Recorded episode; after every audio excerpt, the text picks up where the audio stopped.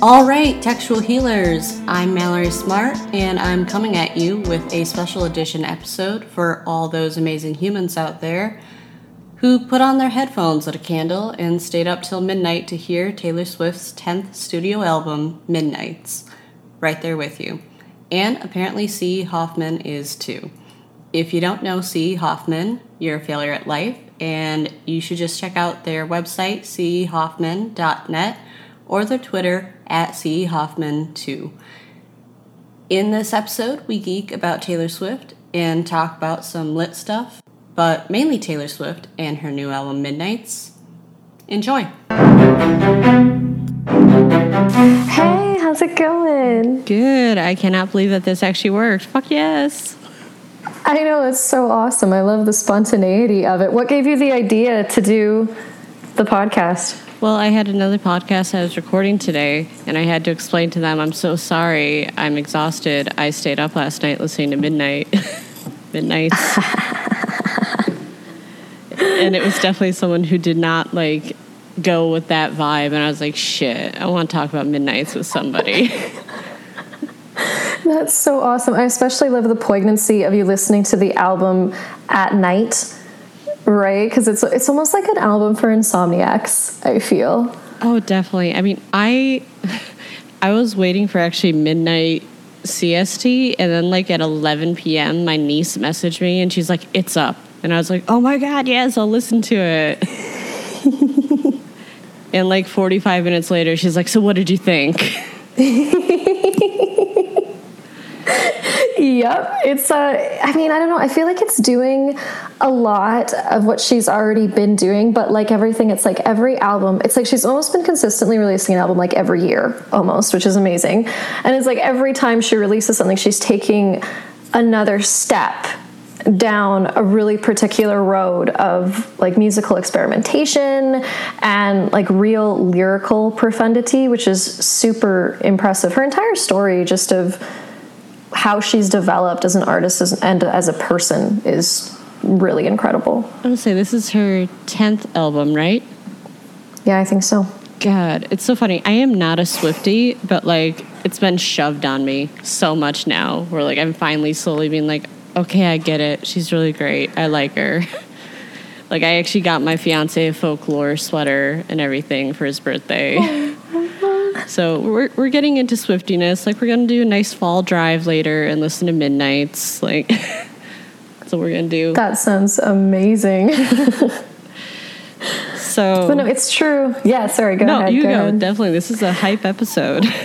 I mean, me too. You know, I never identified as a Swifty, of course, because, of course, with our age, you know, we remember Taylor Swift, you know, the country singer, and we remember the Kanye West MTV Award debacle and all of that stuff. So I was just assumed she wasn't my thing. But it's the same thing with me where I've started to listen to more and more. And it's the same thing where I'm like, oh, I get it. Like, she's expanding her artistry. It's like she's used all of this room, this creative room, and you know, really this kind of creative privilege that she has, and she's used it for such noble means. Okay, like there's this quote I love uh, from this really adorable show called No Tomorrow. They're talking about one of the main characters, and they're like, he is so fashion forward. It's like he's living in the past and the future at the same time.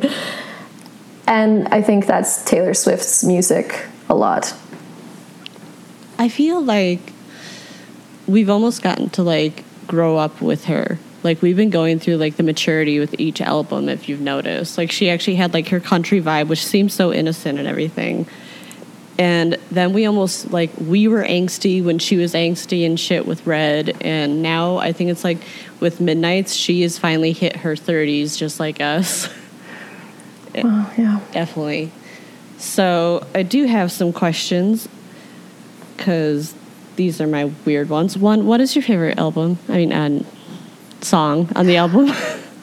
song on the album. Okay, because I was like, oh, I can I can talk my favorite Taylor Swift album. Um, we can do that the, too. I mean, well, this album is now a contender for my favorite album. I will say that, and I mean, it might be a little cliche because I guess it's technically, I guess it's like the active single in a way. But I mean, Antihero really hit me. Yep. that is literally the song I was just listening to. I just watched the music video. Did you see the Oh, yeah. music video? And it had Mike Birbiglia in it. Who's that? He's a comedian. oh, cool. Who does? Is he uh, one of the like the sons in the funeral scene? I will have to watch it again because I did not imprint with this. no worries. But I just okay. Like when I'm first listening, But he's best friends Uh, with like Jack Antonoff, so like it's a whole like Oh, bestie cool. circle thing happening. Aw, that's so cute. And that's what I love too is like her collaboration. You know, like I love that uh, Lana Del Rey is on this album because I feel like that's really where Taylor Swift is now with her music. You know, she's in this like weird synthy dream pop stuff that's in some ways it's like throwback, you know, to that weird stuff, you know, like the summer wine type stuff of the 60s and 70s. I mean, even this album cover, of course, like it looks like a vintage record basically. I would say this looks like something straight out of the '80s. Oh yeah, that too. See, and again, like, like that's what I say. It's like past and future at the same time. Like it's like ahistorical almost. All of her influences and her aesthetic. It's just so cool. So I've seen some people doing the like combinations of what they think the albums are. Like some people are combining like folklore and reputation, and folklore and like lover. What do you think Midnight's is? What is it the baby of?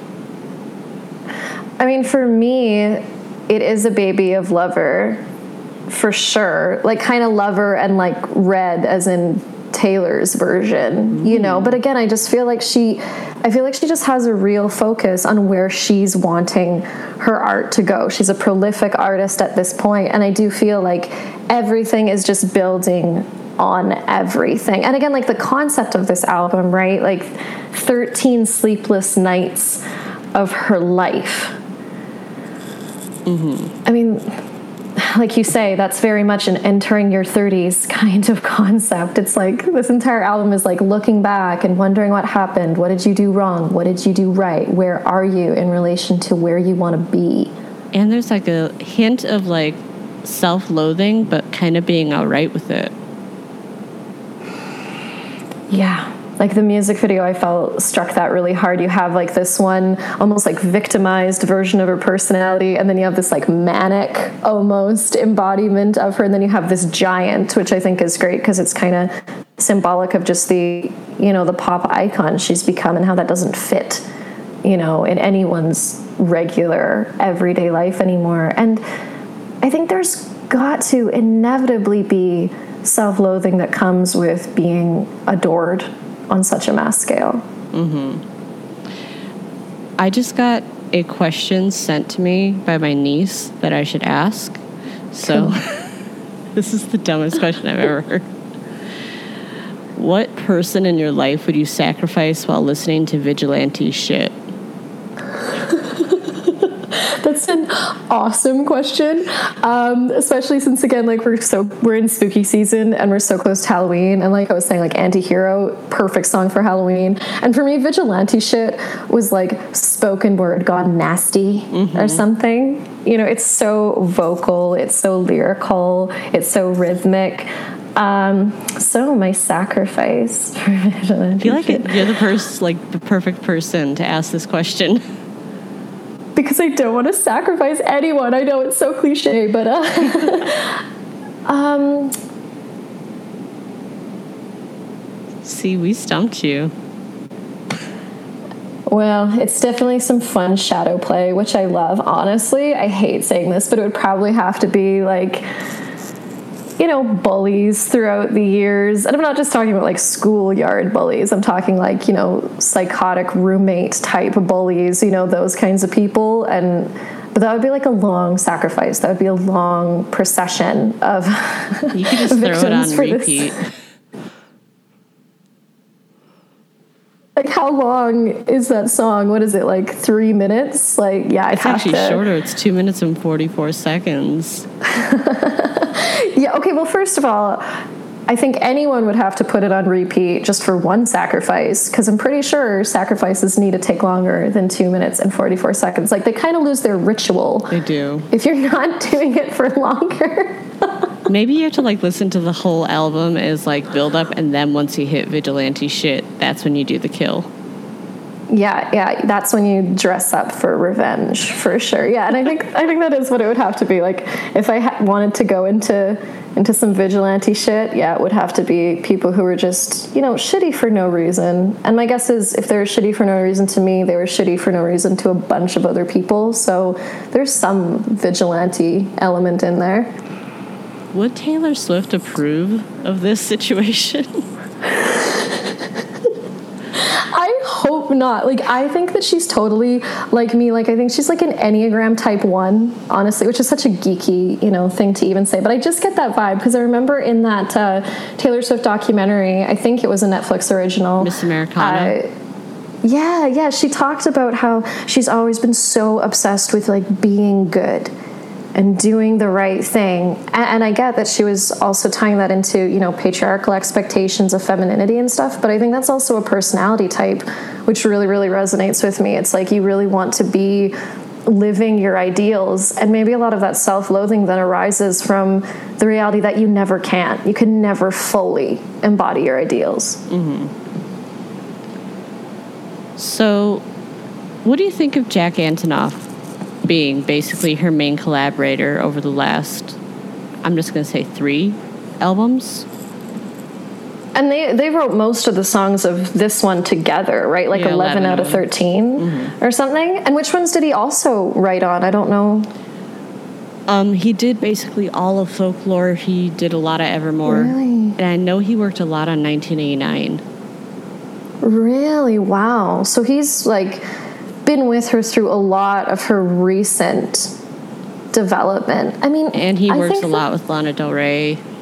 Ah, okay. Having well, that makes sense. Happening. I mean, for me, I think that it's just so normal and natural and healthy, and I think actually vital for musicians and songwriters to collaborate. You know, I think in a lesser form, it's just as true with writers, you know, in our literary community. Even if we're not literally collaborating, we still collaborate all the time. It's how we foster community, and that's how I think real creative revolutions are born. You know, it's from this enhancement of co creation that those things actually take place, you know. So I think she's just as self directed and autonomous as a singer songwriter even if she's co-songwriting. I mean, okay, I don't know much about like classic rock, but I do know that lots of bands relied on two major songwriters, mm-hmm. you know, mm-hmm. to really make the music happen and it was about that fusion and that yin and yang that they offered that really made the music that we love. Like you can't realistically do something this good alone. I just keep wondering if that synthy sound would be there if he wasn't there. Like, I don't know if she naturally was like progressing towards that. Do you? I think she was. Yeah. Because, you know, when you're going from, you know, the country, you know, into the angst, into the, you know, the poppier stuff, I feel like if you've been defining yourself mostly as going into, you know, dream pop and everything, I think synth pop and electro pop and like even chill hop and things like that. I think that they're very natural branches. It's obviously not like my main genre that I understand by any means, but I think it is an intuitive self exploration at that point. I mean, it would depend too, I guess, if he was doing co writing on Lover, because I think there's oh, already. Oh, yeah, he did that too. He did that too. Okay, yeah, because there's already a lot of that influence in there, but I feel like she probably would have gotten there anyway because she does have that moody 60s and 70s element to her. And like you said too, there's a lot of tie ins to 80s stuff. I think just from her, all of her influences, she would have gotten there or maybe at least just somewhere similar. Like, where do you think she would have gone? Like, how do you think these albums would be different? And what different direction do you think she would have gone if she hadn't been co writing? If she hadn't been co-writing, okay, so I'd have to like guess where she started with him. Yeah. She was going pretty poppy for a while, mm-hmm. but then eventually she did go more folky a bit. That's that's true. Yeah, kind of unplugged. Whereas he doesn't do that. He's more synth and very heavy with like an 80s nostalgia vibe. Mm. So I think she definitely would have gone a lot more unplugged. Yeah, that makes sense too. I think the main thing that we can definitely agree on is she wouldn't have just stayed in pop.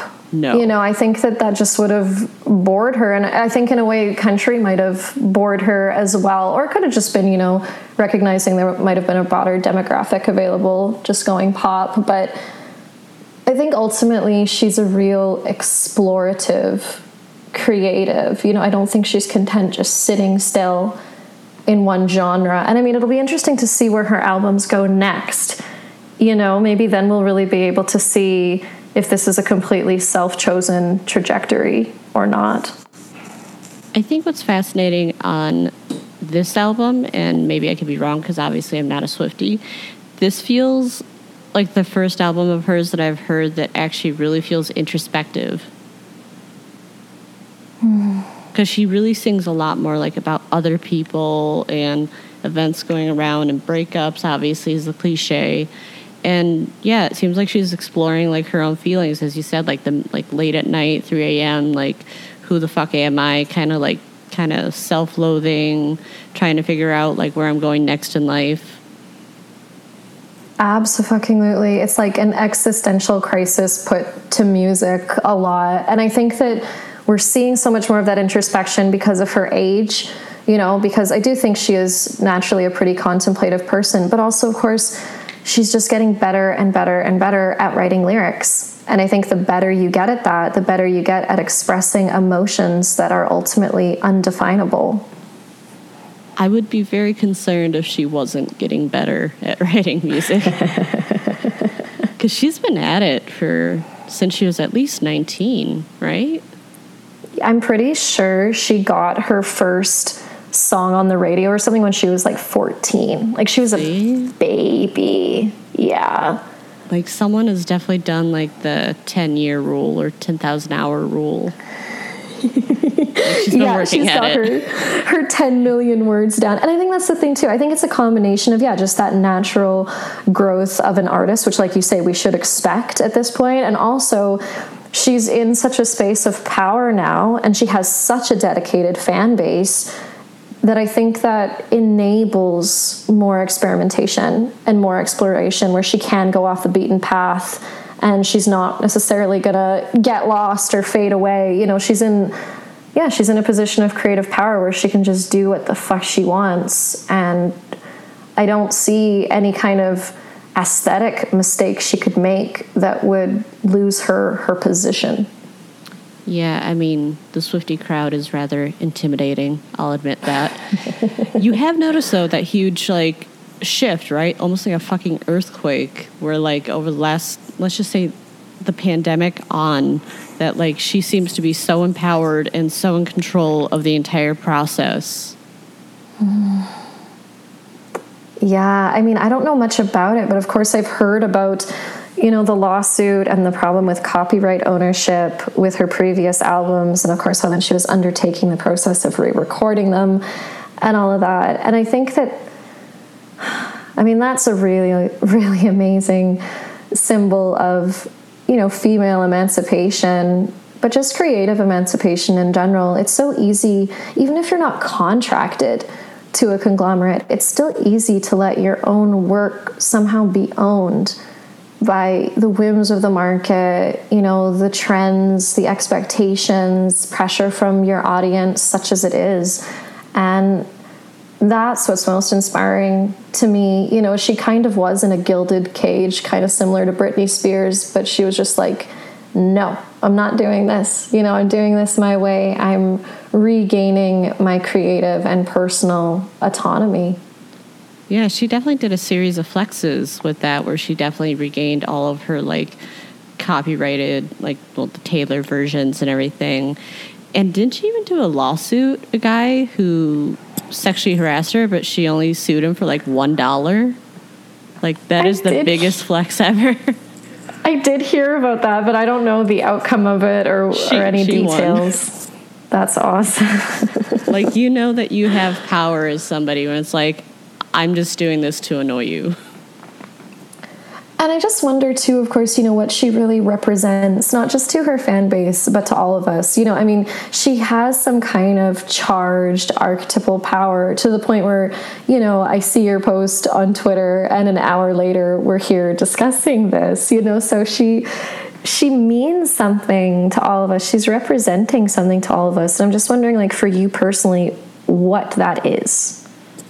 That is an amazing, amazing question. For me, as I would say, it's maturing, it's growth. Because for a long time, I found her to be rather irritating, constantly just the breakup songs and the weird drama going on around her. And she seemed a very privileged white girl, rather annoying. I mean, I remember at one point she even did an interview where she said that she wasn't a feminist because she likes men.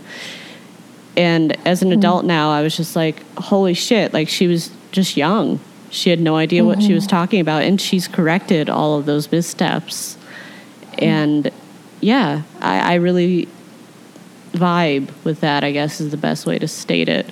I think the first album of hers that I truly, really, really got into was Folklore. Mm. But I mean, if I were to say like the song of hers that like probably hit the best with me is uh, The Man in Lover. Oh yeah, amazing. That one slapped, and I was like so psyched when I found out that she actually like directed the music video too. Mm. All too well. That is like a Stevie Nicks kind of power move there. Mm-hmm.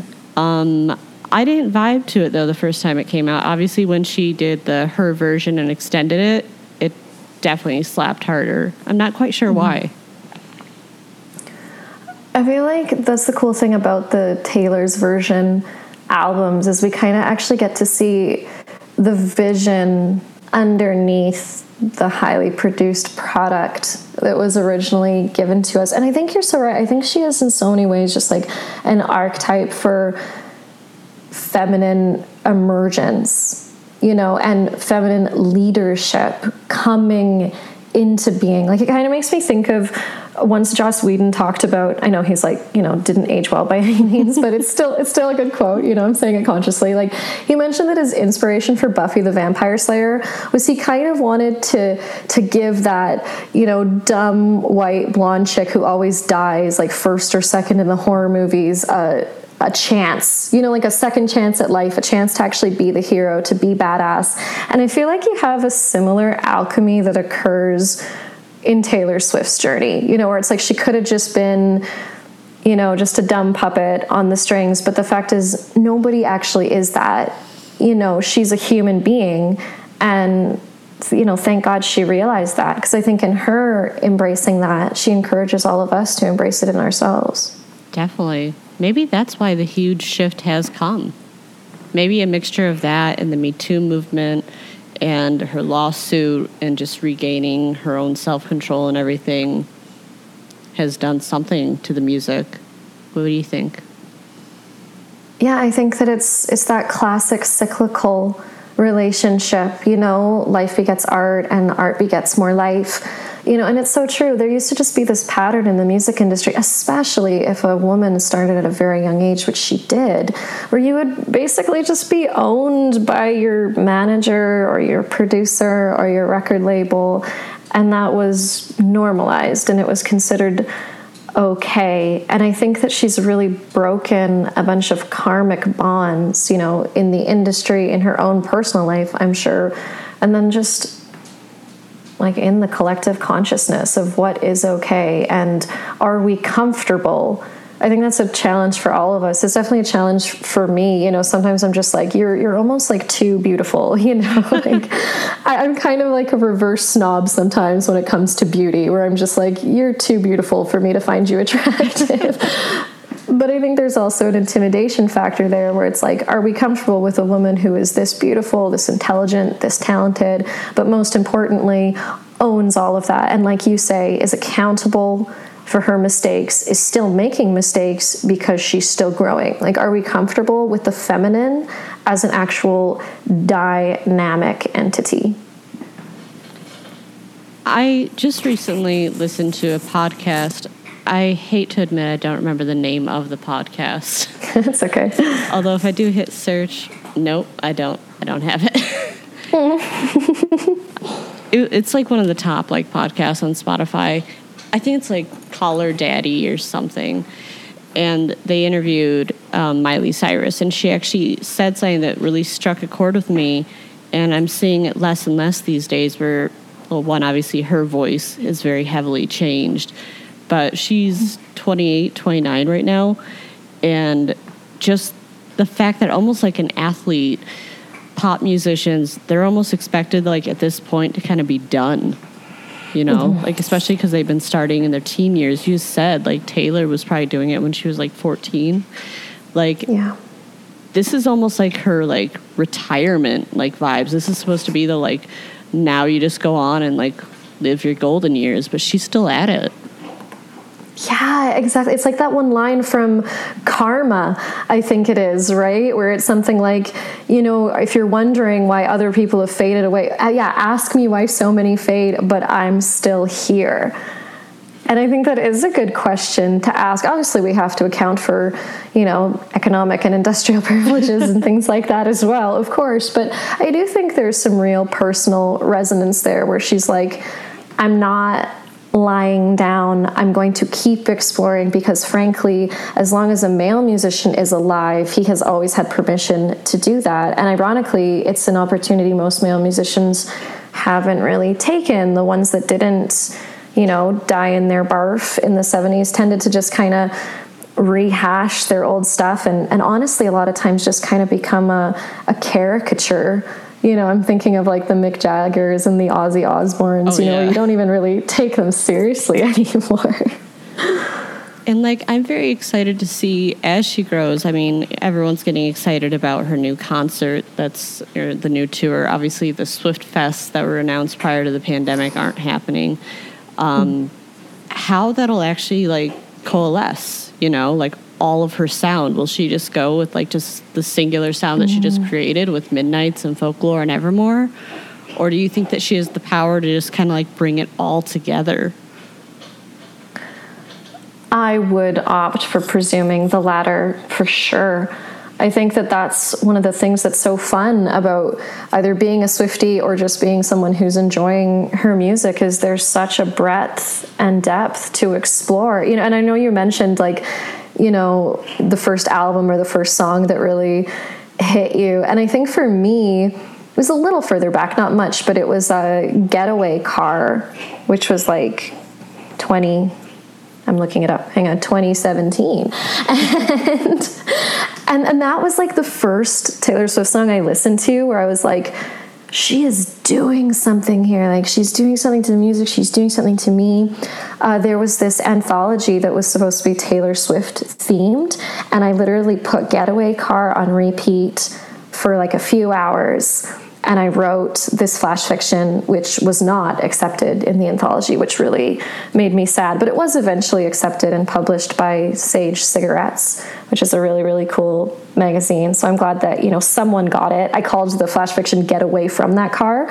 And for me, I was just, I just basically used it as like a mood channeler where I'm like, this is the kind of vibe I want to evoke. And also, I kind of imagined like a Taylor Swift type person as this protagonist who's like kind of a little unhinged, a little possessive, you know, really sexy and beautiful and intimidating, and has this kind of hidden magic that people don't expect from her. You know, so like not only did that song just make me realize, oh, this person's a, a good artist, but it was such profound art that it enhanced my own, you know, so I have a lot to to thank her for, really. It seems that she enhances herself with each album and song she writes as well. Dude, exactly. There's so much to explore here about the division between art and self, and it does seem that she she's kind of forced to blur those lines because she's a public icon. You know, there's an image of her. I mean, we don't know her at all personally, she's and we're able to have a discussion. Job at keeping stuff private. I've noticed in the last couple years, though. Yes, yeah, I loved that too. I think there are some songs, I think it is on Lover, where she kind of talks about that, you know, a little bit. Oh my God, I need to think and try to make sure.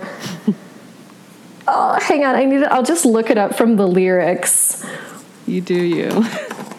Oh, I know. I know what it is. It's not on Lover, but the song is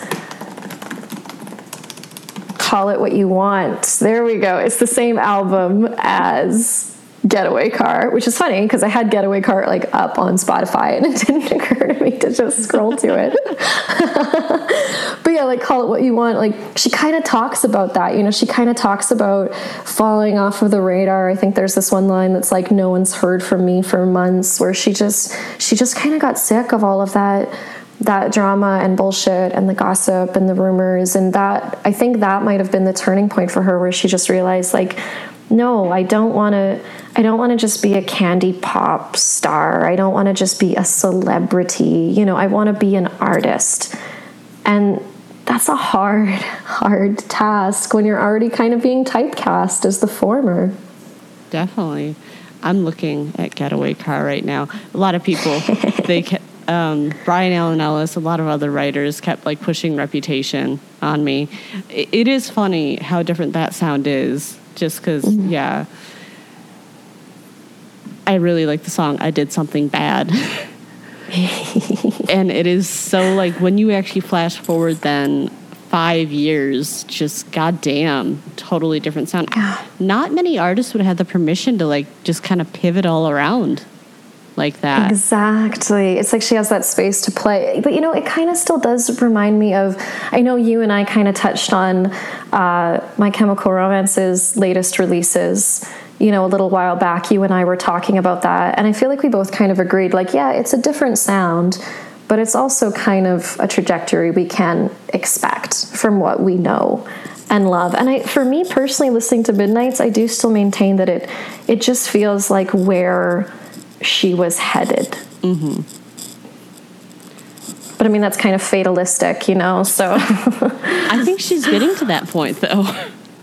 I think so too. Like, I like, think she'd agree with you. It's weird. We're very lucky in a way. You know, I know that things are so uncertain in this age, but I feel like we're also so lucky to be alive. It is kind of like being alive in the, you know, the roaring 20s or in the 60s because we have living icons available to us, and that's a big deal. Mm-hmm.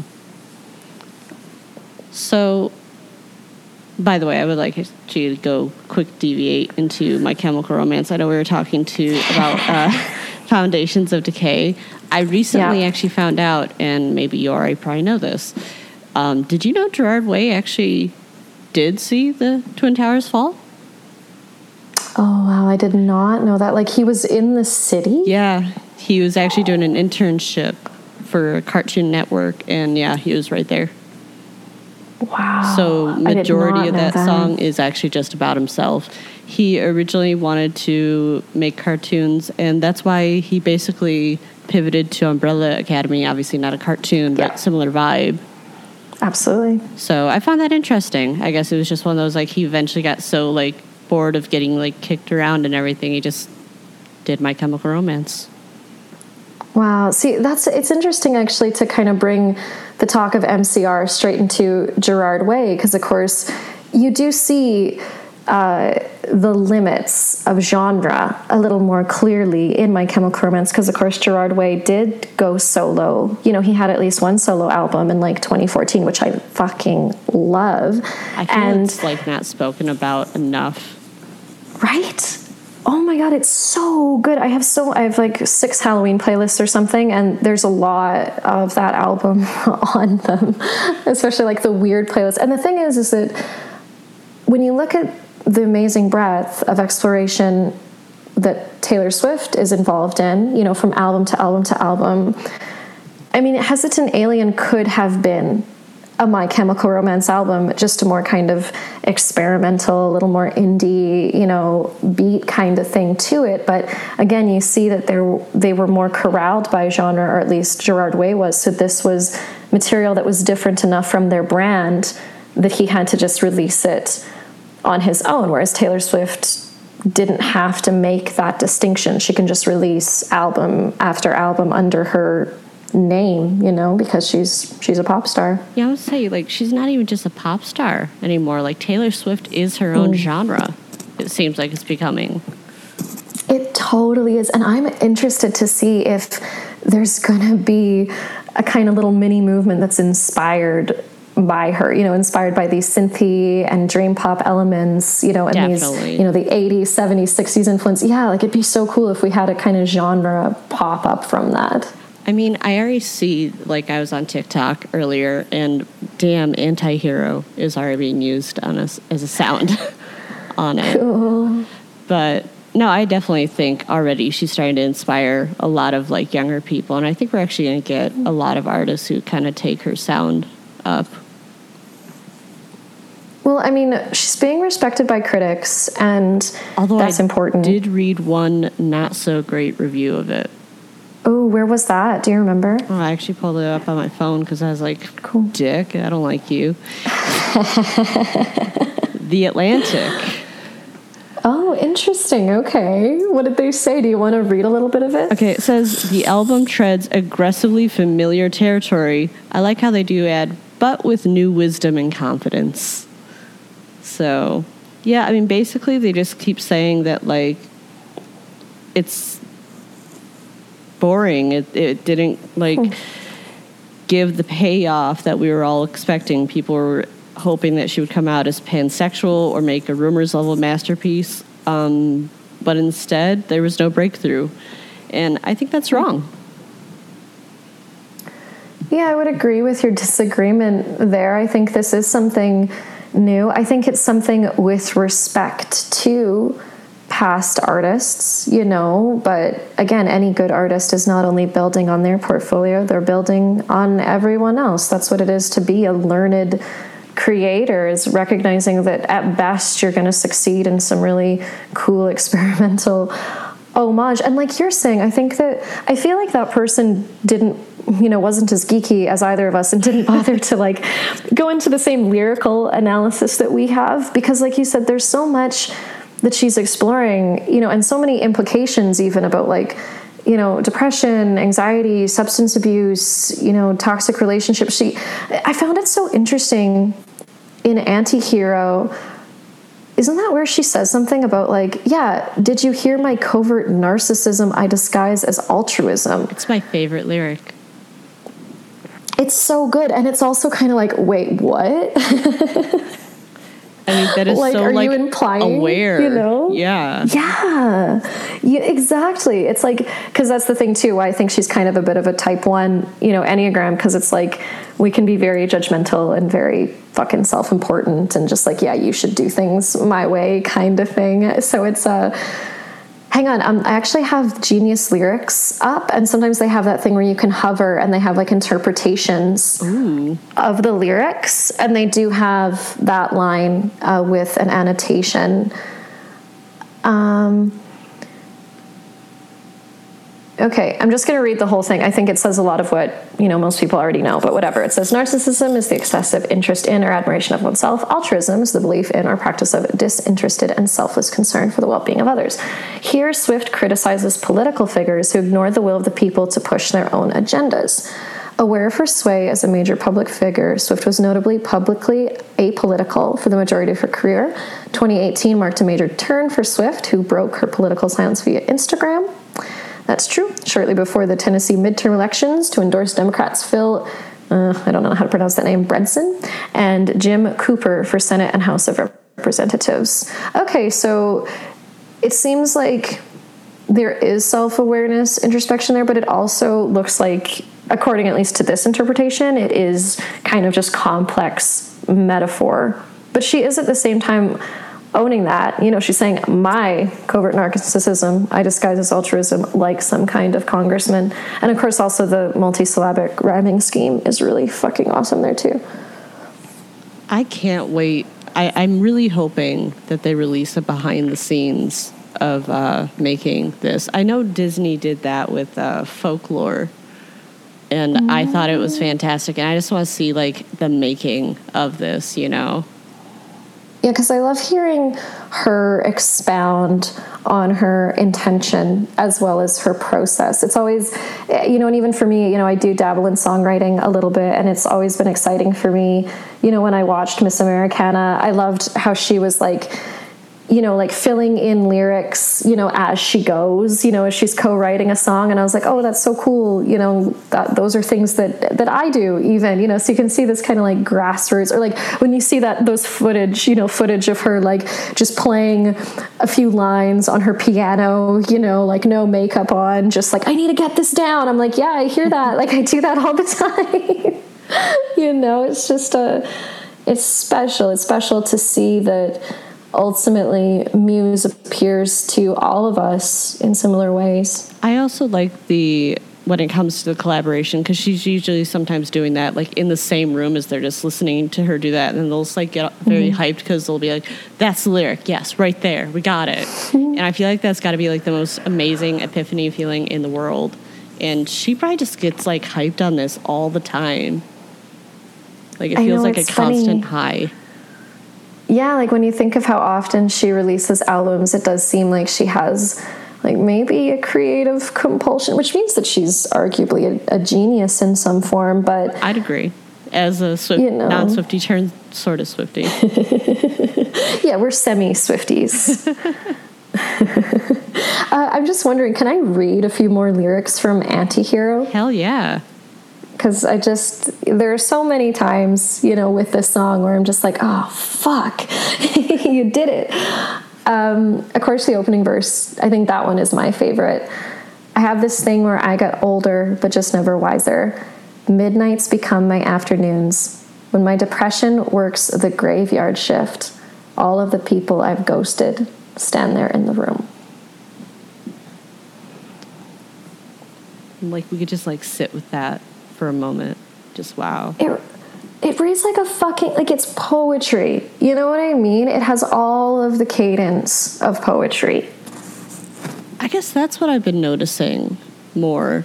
Like there's a bit of like narrative and so much more emotion than there was before and like the i'm sorry the rhyming schemes i don't mean to get so oh, no, obsessed with definitely. the rhyming schemes but they are just so good. I should not be left to my own devices. They come with prices and vices. I end up in crisis. Like you could rap that shit you know?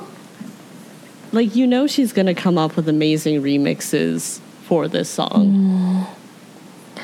i wonder too you know because again, like she's so personal in this album. It does draw me a lot into my own personal process, even with music. And, you know, for me, you know, I was in a little punk band and I've done some like dreamo type stuff, but I'm actually working on a country album and I have a rap alter ego that uh, you know that'll have a release, you know, even at the end of the month, and and it, it makes me wonder because of course she's just like so profound in her musical abilities, like the farthest almost you know beyond my abilities. And and i wonder how much like when i'm reading you know this like these multi-syllabic rhyming schemes and stuff i'm like how much has she been inspired by rap and hip-hop how much has she explored spoken word and slam poetry? Because i feel like she's the kind of person that's again such a hungry creator. I feel like she's the kind of person who would just like devour anything musical or rhythmic she could get her hands on you know i mean if you've ever seen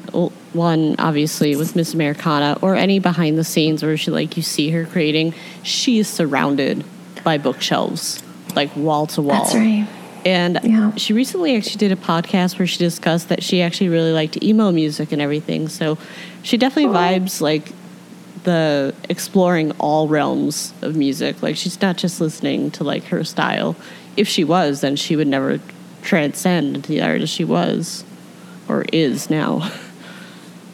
Yeah, exactly. I think that's why it's so important to think of music as just a general entity of self expression. I mean, categorizations are helpful, honestly, mostly just for fucking marketing. But as we've been acknowledging, so much of her music is getting into this really beautiful, uncategorizable place. And I, am sure that resonates for you a little bit too with your writing, because it certainly resonates with mine, where it's like you feel so much pressure on the one hand to really brand yourself and, you know, choose a genre and stick to it. But artists like Taylor Swift remind us, you know, good art is good art, and the best art is going to be taking inspiration from anything good, regardless of what the label is. And more specifically, yeah, you just don't even need to define it. Let other people define it for you. Let them take their own feelings from it. Yeah, I just wish for every artist to have that kind of space available to them. You know, that Taylor Swift is, on the one hand, it's inspirational to say, just go, just do it. But of course, for people, you know, like us who are emerging, you know, and, and getting our portfolios together, we do have to limit ourselves with certain definitions. But I think she's a great reminder that if you stick with this long enough, and you're not one of the people that fade because you just fucking love this so much, there will come a time where you can just do it the way you damn well want to. So, were there any surprises on this album for you? Yeah, fuck, I don't remember which song it was, but they did this vocal effect. I wonder if you already know what I'm talking about. And I feel like it was her voice uh, just you know, put down multiple octaves. Oh, I don't remember. It no, was somewhere mid album. Yeah, but I don't. Oh, oh wait. I think I remember the lyric. I think it was it was Midnight Bride. Yeah. And it was like, you know, he wanted a bride. I was making my own name, that one. Yeah. And I'm pretty sure, yeah, that's the one that has this like crazy vocal distortion. And for me, that was something almost out of like, you know, trip hop or, you know, something like that. It was just so, it, to me, that part felt a little uncharacteristic. And I did wonder, you know, is that her voice? You know, and they, they just messed with the octaves, put like a monster vocal on it or something like, or, or was that a different vocalist? You know, so it made me curious as well. But it was, yeah. What did you think of that? and that song? This is why we need the behind the scenes. but no, I think it was definitely her. Um, mm. She's obviously demonstrated throughout other albums that she's willing to do a little bit of distortion and playing around with the way that the mic sounds with her voice. True, yeah. Yeah. It was weird though. I liked it. It was fun. It was weird. You know, like I like weird, you know, but it was certainly a surprise. I would say I don't think I was let down by anything in this album. In fact, I was actually relieved because mm-hmm. a lot of people were just like with karma and everything, just being like, it's finally going to hit Kanye West. It's going to be hard. It was just such a relief that I was just like, mm. nah, she's she's like separating herself from other people. It no longer bothers her, and I like that. I like that Karma didn't end up having that vibe. I mean, she does talk about exes, sort of implying it in other songs, but yeah, I, I just felt relief with this album. Yeah, I completely agree. Even Karma, it's kind of a. I'm referencing that Enneagram thing too much, but it is kind of a type one type song where it's kind of like, sure, you take the the low road. You know, I don't fucking care. I'm happy keeping my side of the street clean. And there's like, there is a little bit of self aggrandizement in it but mm-hmm. i don't know it's just also done with like a very honest confidence where she's not necessarily saying she's infallible but she's just saying like i do fucking reckon with my demons motherfucker like i am doing this work i am working through this stuff so it's not like she's saying, oh, yeah, my slate is completely clean. I mean, she might be. She might actually be a little narcissistic. I don't know. But for me, I interpret it more so as like, my conscience is clear because I know I'm trying my best. Mm-hmm. And like you say, like I'm not, I'm rising above the bullshit. I'm not going to take, you know, shots at someone just because they took a shot at me. You know, again, like we're not, we're not five anymore. We're not 12 anymore. We don't have to keep acting like spoiled children. Yeah, like she doesn't have time for other people's bullshit. She's got to deal with her own shit, you know? Yeah, amen. And I think that's I mean, when we're talking about how this whole album almost is like a testament to growing up, you know, I think that encapsulates it so beautifully. I remember I loved this one tweet of yours a little while back where you said something like like 50% of growing up is figuring out, you know, what in your childhood screwed you up. yeah, I remember that one. and and I just I, I loved that. You know, I, sometimes I wish you could do more with a tweet than just like it and retweet it you know because for me i'm like i want that one on like can you just put that in a future book or something mallory so i can put it on a poster one day oh yeah definitely maybe i'll just make a poster of it for you Oh yeah. Well, I mean, or I could not be a lazy dick, and I could just do that myself, I guess. but I feel like that's a lot what she's going through here too. There's introspection. There's retrospection. You know, she is looking at what screwed her up, and she's like you said, like she's recognizing that she's damaged. She's recognizing that there's self loathing. She's recognizing that there's problems, but she's not letting that be an excuse not to keep going forward. Mm-hmm. And I think that's what made Antihero so perfect for me. Fuck yeah. Like I feel like that's why like Antihero is going to be the standout song on this album. I don't know where anyone else stands. I know a few people have said that they really like uh, You're on Your Own Kid, and I, I, I definitely mm-hmm. like that one too. But what do you think is a standout song? Yeah, I completely agree with Antihero. I love what happens with snow on the beach. Like I think that was one of the only songs I put into my like chill playlist. I mean, you know, you can't just, not do that when it's Taylor Swift right? and Lana Del Rey. I mean, exactly. I mean, you're on your own, kid. Even though Antihero was like my favorite song, I think You're on Your Own Kid was the song that made the most emotional sense to me because I think I put it on like five different playlists or something because it's like that right it's like that mix of heartache and declaring your independence which is something I'm really going through right now. Uh, question was really cool. Of course, vigilante shit was awesome, and yeah, karma was. I guess in some ways it was like a little themat- thematically convoluted, uh, but I still I just like the positive sentiment of it. This idea that karma doesn't have to be an enemy. You know, I really did like that. Exactly. Should we mix some literary shit into this or Yeah, go for it.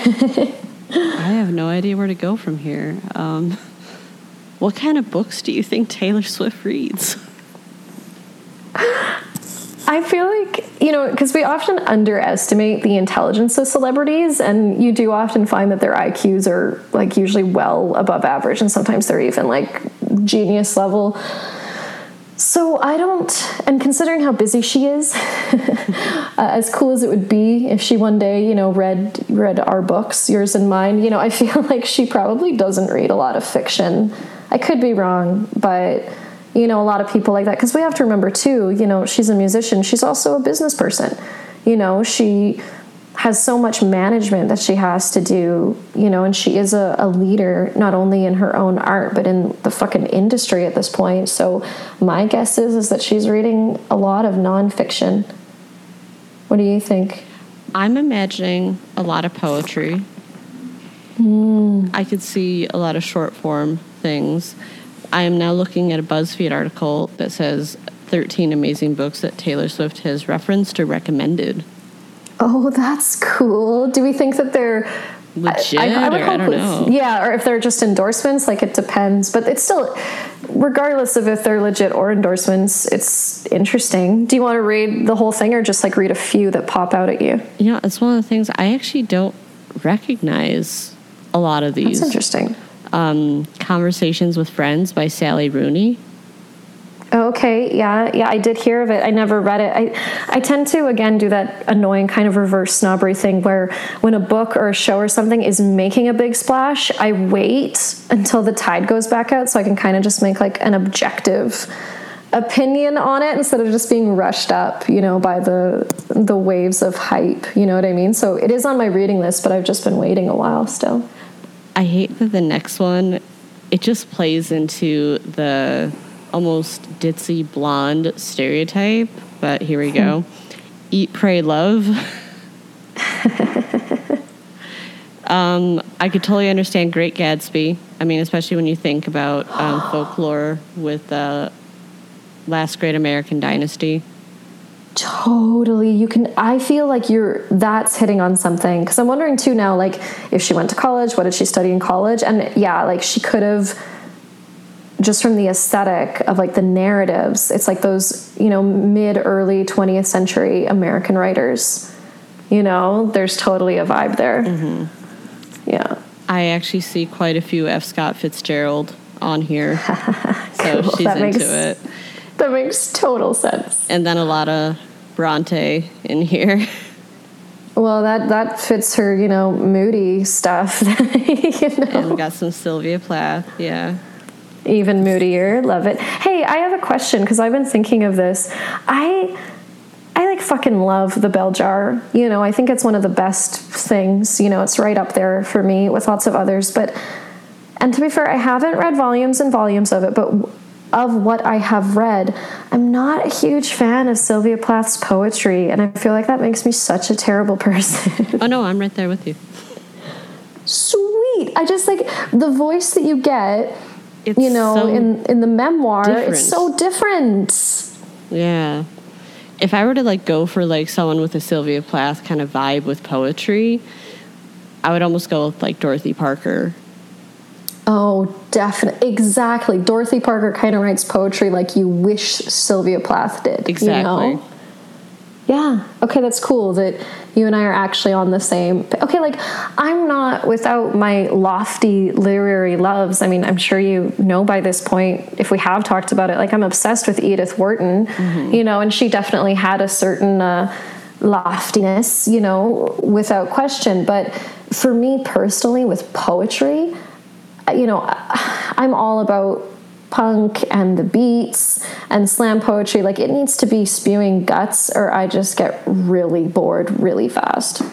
Hmm.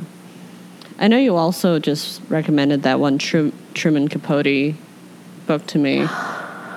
Which one was oh, it? Summer Crossing. Summer Crossing. Oh fuck yeah. yeah, I I do have it. I just haven't read it yet. Yay! Oh, I'm really excited to be able to geek out with you more about that one. Because, like, again, like I've really started to get super into Truman Capote. I even read like the three chapters or whatever was actually written for answered prayers, and I uh, that one was a real letdown.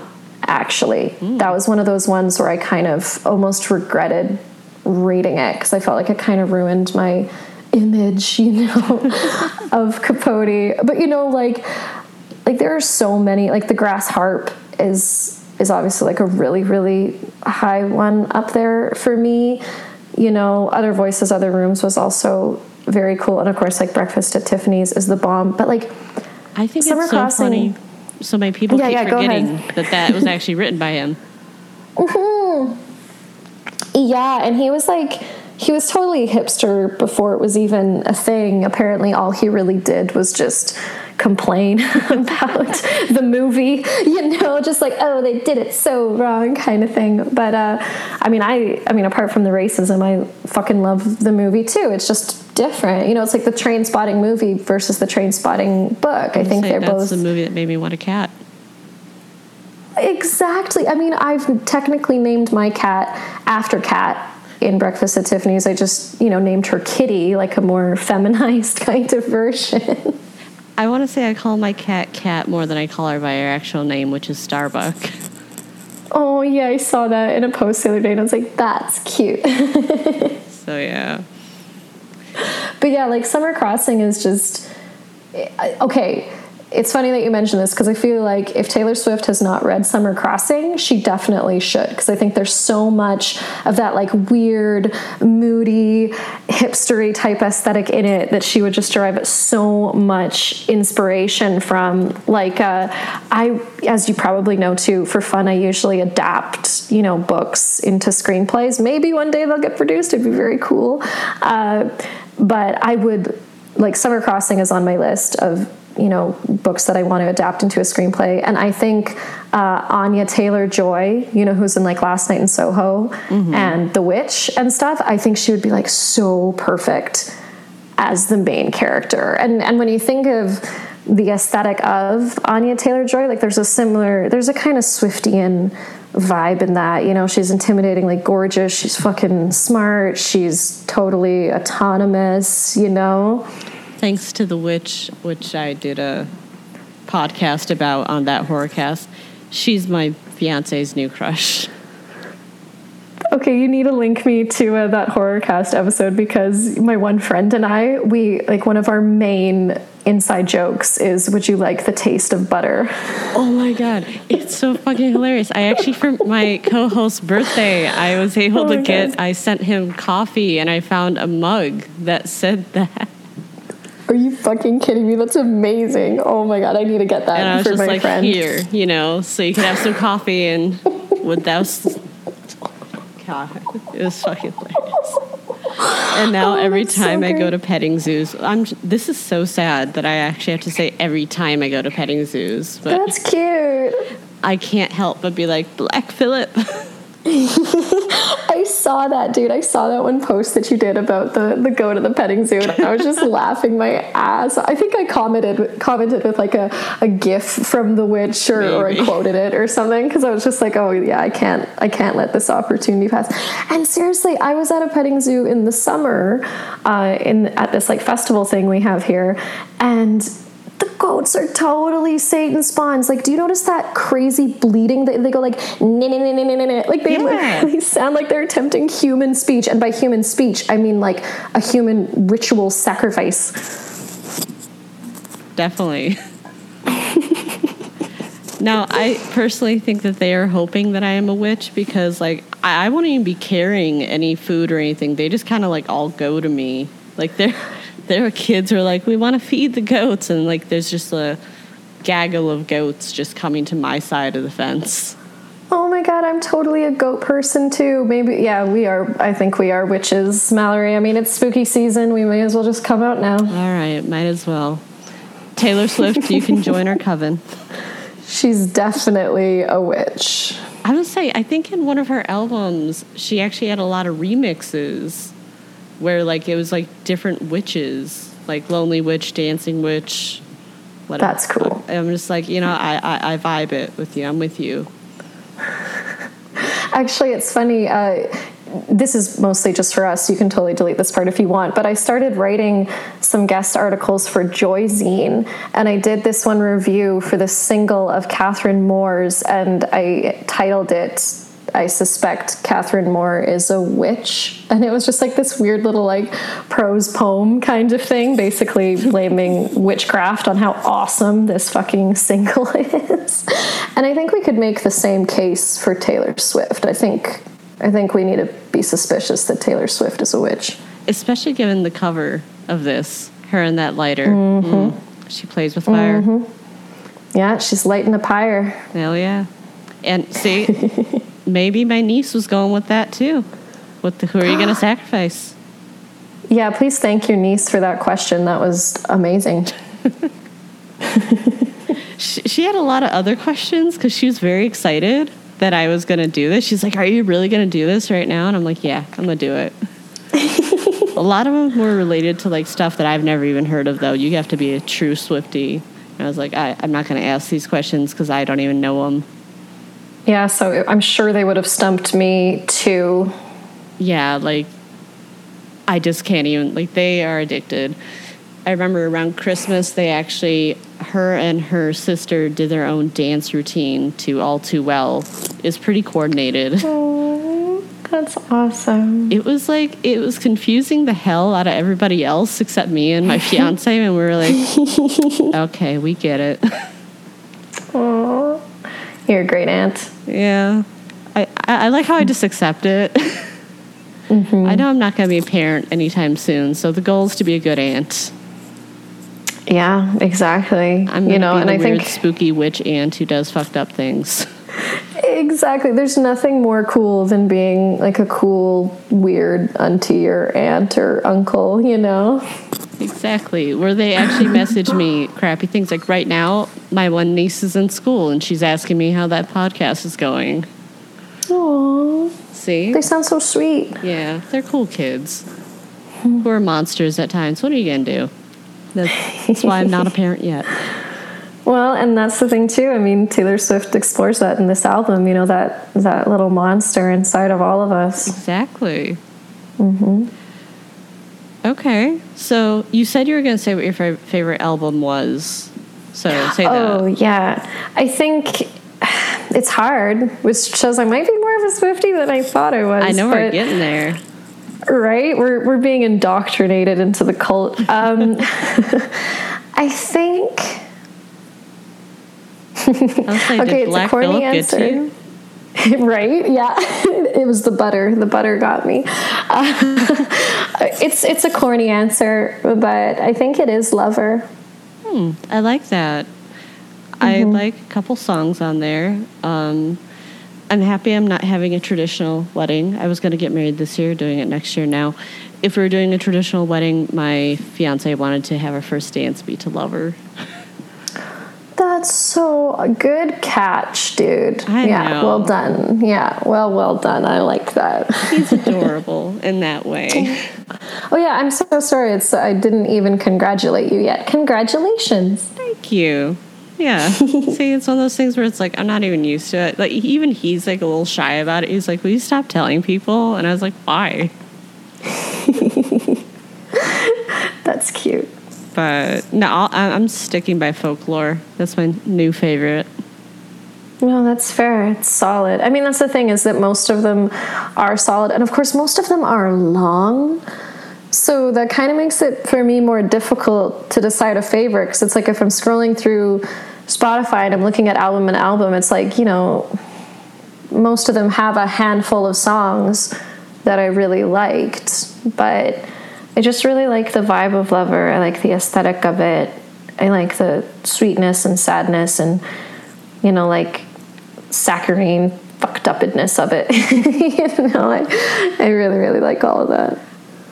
Do you But listen to vinyl? is- I don't have a record player. My one, uh, a beloved now ex person, uh, got a record player, and it was always really, really fun listening to stuff there, you know, and that's one of the many things I miss, you know, about that relationship. But yeah, nothing here. Do you, I assume you have one. I, I, it's actually the thing I just do for my nieces. I had one and I gave hand me down to one, and then she bought one and then ha- gave the hand me down to the other. Oh. But I was gonna say that might actually really affect which album you like best, mm. because like I was the thinking whole that, yeah. play, yeah. like even with headphones because i didn't listen to midnights with headphones and i was kind of thinking i should have I, I should remedy that and like i say yeah like midnights i think is now a contender like you say it was it was relieving in how impressive it actually was It felt so good that she wasn't trying to make it like to meet anyone else's expectations. yeah is that in vigilante shit too where she's like i don't dress for girls i don't dress for guys mm-hmm. Like, Yeah. yeah That's what I'm saying. She's a fucking VIP or CEO. What do people call him now? Skinny legend. I have no idea you know me i'm not remotely up on the vernacular See, I catch it like in little drifts, but I think even my nieces are getting too old where they don't know it anymore. I know those gaps are, you know, it's like the the generation gaps are like a blink of an eye these days. Don't you love though that in theory Taylor Swift is ours if you're to think like generation, but she transcends it. Gen Z loves her, Gen X loves her. I don't know what baby boomers like, but I bet they like Swift. like they're just like secretly digging it, whilst also like being like, "Ah, this is annoying music," but secretly being like anti-hero. Yeah, right? And I mean, to be fair, you and I both had our phases where we thought of her as pretty annoying. Yeah, but it's almost like we were at, or at least I was at, the pretty annoying phase in my life too. Yeah, I think I'm still in that phase because I'm such an idealist, but you know. Like, if I were to look back at the moments where I was like, God, she's so annoying, but then like put it like next to like a Facebook album of what I was doing at that time, I'd be like, Yeah, okay, I was right there with her. Got it.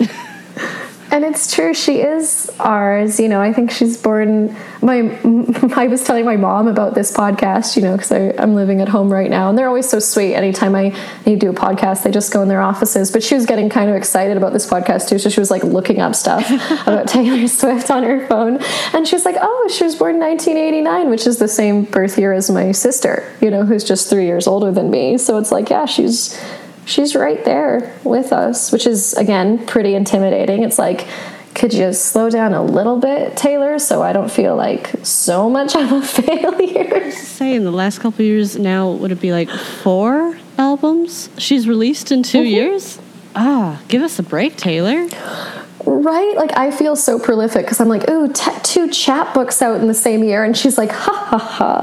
I know. She's like, can I throw you some more? I like, didn't she collect an award and then she announced Midnight? It's like, yeah, are you trying much. to kill us, Taylor? Again, that's what I mean. It's like she's just such a, a tour de force, you know, and you can you can hate her, but I don't think you can hate her without owning that a lot of that hate arrives from envy and jealousy. I'm totally envious of her. I will say, like, sometimes I will fully admit that sometimes when I think of like, oh, she's like like privileged white girl, it is jealousy. Where it's like, mm. if I was in that same scenario, I would be doing exactly what she was doing. Yeah, you know, I was thinking about that. How she, I think she is evidence of someone who at least tries to use their privilege for good, you know, not just for the good of art, but the good of society, you know. And again, I, I don't want to make it too much of a binary thing. Obviously, there are awesome male folks and male musicians out there, obviously, but of course, with the Me Too movement, and there was this really race, recent uh, sexual assault case up here in Canada, which was really, really horrible, involving a pretty big time musician you know, a male musician. And it's like there are people who use their privilege to do that, who literally use their privilege to run rampant and destroy people's lives, you mm-hmm. know. And for all of Taylor Swift's faults, she's not doing that. She's just trying to make really good music and expand as a person and a musician. You know, she's doing way more and way better, unfortunately, than lots of people in those positions of privilege ever do. The only critique I have against her and it still holds up a little bit to this day, is that it took her so long to actually announce where her political allegiances were. Because she started off as country and everything, I think a lot of Republicans felt like she stood with them a little bit. Absolutely. I think that's one of the reasons that she kept quiet. Like when you're a country artist, and things are starting to change there. Like I am a, a pretty new fan of country, actually. So, you know, I see that things are slowly changing, but much more slowly, honestly, still than anywhere else, you know, in even just in the music industry. And I think there was kind of that pressure. And plus, of course, like we said, like she was a kid. She very well may have been a conservative coming from a Christian, you know, I, I don't know where she's from, like she somewhere. Came from like money. Her father worked yeah. for like some hedge fund thing, and like I think they're originally from Connecticut or well, yeah, Pennsylvania. I mean, I mean, they could be not Christian, you know, but the likelihood is in her childhood she did adopt conservative Christian values just because that's what her environment was. That's why it's so important. I get what you're saying, you know, about the frustration of it taking so long, but at the same time, a lot of that I think is based on her own self discovery, finding out what she believes, and finding her voice to actually say it. I think it'd be interesting to find out when she finally figured out where she stood politically because i feel like you know when we think about like the leash and everything that like she probably was on before were they preventing her from speaking up? Like you just yeah, have no probably. idea. And I mean, I, I don't know about you, but uh, sometimes I just have that own struggle myself, you know, if something happens, you know, like that sexual assault case up here, you know, and it, it really enrages me and stuff. But then I always kind of remind myself, especially with where I am now in my career, it's like, yeah, but like, you know, you're a writer, try to only post, you know, literary content. For me, that personally works for me. I would hope that, of course, you know, if I got to a point where I actually really had social influence and people were actually listening to what I had to say, that's when I would take that privilege really seriously and stand up and say, you know, this isn't okay or I'm behind this person, you know? Like, let's see how many followers she has on Twitter. Oh my God. It's going to be a lot. it's going to be astronomical. Like I know she doesn't tweet. Wow, the first thing I did when I typed in Tay is it showed her album. Okay, we get it. I didn't even finish Taylor Swift yet. Jesus Christ, let me finish Taylor Swift. Did you hear that her uh, website crashed after announcing Midnights? You want hear crash? 11:02 p.m. is when I was like, all right, I'm gonna listen to it. Spotify crashed. Oh my God. okay, she has 91.4 million followers. If she were to wow. tell each follower, and I like how she's following no one. Good for you, Taylor. Show them you're a boss. if she were to tell them, like everyone be like, vote for this person, I think she could single handedly sway an election. Yeah, I mean, she did, of course, try. I guess that was back in. Uh, it said it on that those lyrics when she came out against that Republican who was like super anti-gay. Mm-hmm. You know, well, whatever. I'm not finding the year, but you know, like she did do that, and It would have uh, been the midterms, yeah, for America. I don't yeah, know, like how into it. Yeah. yeah, there it is. You know, and it didn't turn out, you know, to my recollection, probably just because, again, a lot of her fan base is still younger and maybe disinclined to vote or sometimes not even registered to vote. There's, you know, factors beyond her control there. But I mean, of course, the important thing I think is just that she is being true to herself, you know, and trying to do what she says she always wants to do, which is just try to do the right thing and try to stand up for what's right. You know, again, I'm such an idealist to the point where I really do believe that intention matters more than results. Definitely. I totally agree with that. Hmm. All right. I think we have blabbed about Taylor Swift in such a really great way, like where it wasn't just like, oh my God, she's so amazing. Like, I think we had a good conversation. I hope so. I hope my recording went through. I should have mentioned this earlier, but on my side it just says ready on my mic, but I'm sure it's it's all good on your end. It seems to be going up on my end. Sweet. I was just so I feel like we were both just really excited to talk about this, especially because it was so spontaneous that like we didn't even do the usual like, okay, what are we talking about? Let's do it. We just like dove right into it. And I am keeping all of this in. Please do. I think it was, which is always cute because I think there was a little section where I was like, you can delete this if you want, but I love it in a way when those moments stay in because it's just so much more real, you know? Exactly, because it's one of those. Yeah. Why the fuck would I delete it? It's great. We're pulling Yeah, a Taylor Swift flex, okay? No, own you. Do it. I love it. And again, I think yeah, that's I think our summarizing point. You know, whether you think of her as a, you know, a boss, a witch, a leader, or just yeah, someone who is still a kind of vestige of privileges that should still be dismantled. Like no matter how you approach her, you have to appreciate that she is a force and she is an influence and she is an icon. You know, and ultimately those are neutral positions. You can love her or hate her, but she's fucking doing it. Fuck yeah. Yeah. Well, Taylor, we wish that you are part of our coven. hmm We'll send out the invites by way of crow or bat, whichever is your preference. You know what? She actually already has a cat, so maybe she secretly is in a coven. Okay, good. So we could just do, you know, like the cross cat cultural communication Yes, I think network. we all know that they actually Yeah. Mm-hmm. like telepathically communicate with each other. Mm. Absolutely, just like trees. All right. This is really fun. Yeah, this is great. Thanks so much for inviting me. It was just a blast. Thanks so much for actually wanting to be on it. Yeah, of course. It, like, and don't get wrong, it did surprise me. Where I was like, "Oh, cool, Mallory Smart's into this. Okay, that's awesome." You know, like, yeah, I was tweeting that on the way to Starbucks to get coffee. And I was like, can I be any more of a white girl?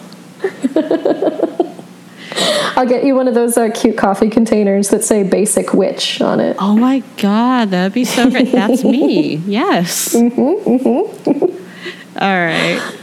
Have a good one. Yeah, thanks so much. Take care. All right. I hope you enjoyed our deep dive into Midnights by Taylor Swift. If you have not listened to the album yet, you are very much missing out. Listen to it. Let me know if Antihero is your favorite song. It definitely is mine.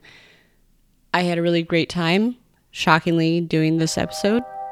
As always, if you want to get to know us more, find Textual Healing on Twitter at Pod Healing and take a look at our website, textualpodcast.com. If you would like to help us out, head on over to Apple Podcasts and leave us a five star review. Check out past episodes and keep a lookout for new ones to come every other Saturday. And also keep an eye out for our new segment, Off the Record, where we have authors read a portion of some of their favorite writing and pair it with a song that they feel fits best to the vibe. This is Mallory Smart. Thanks for listening to the show.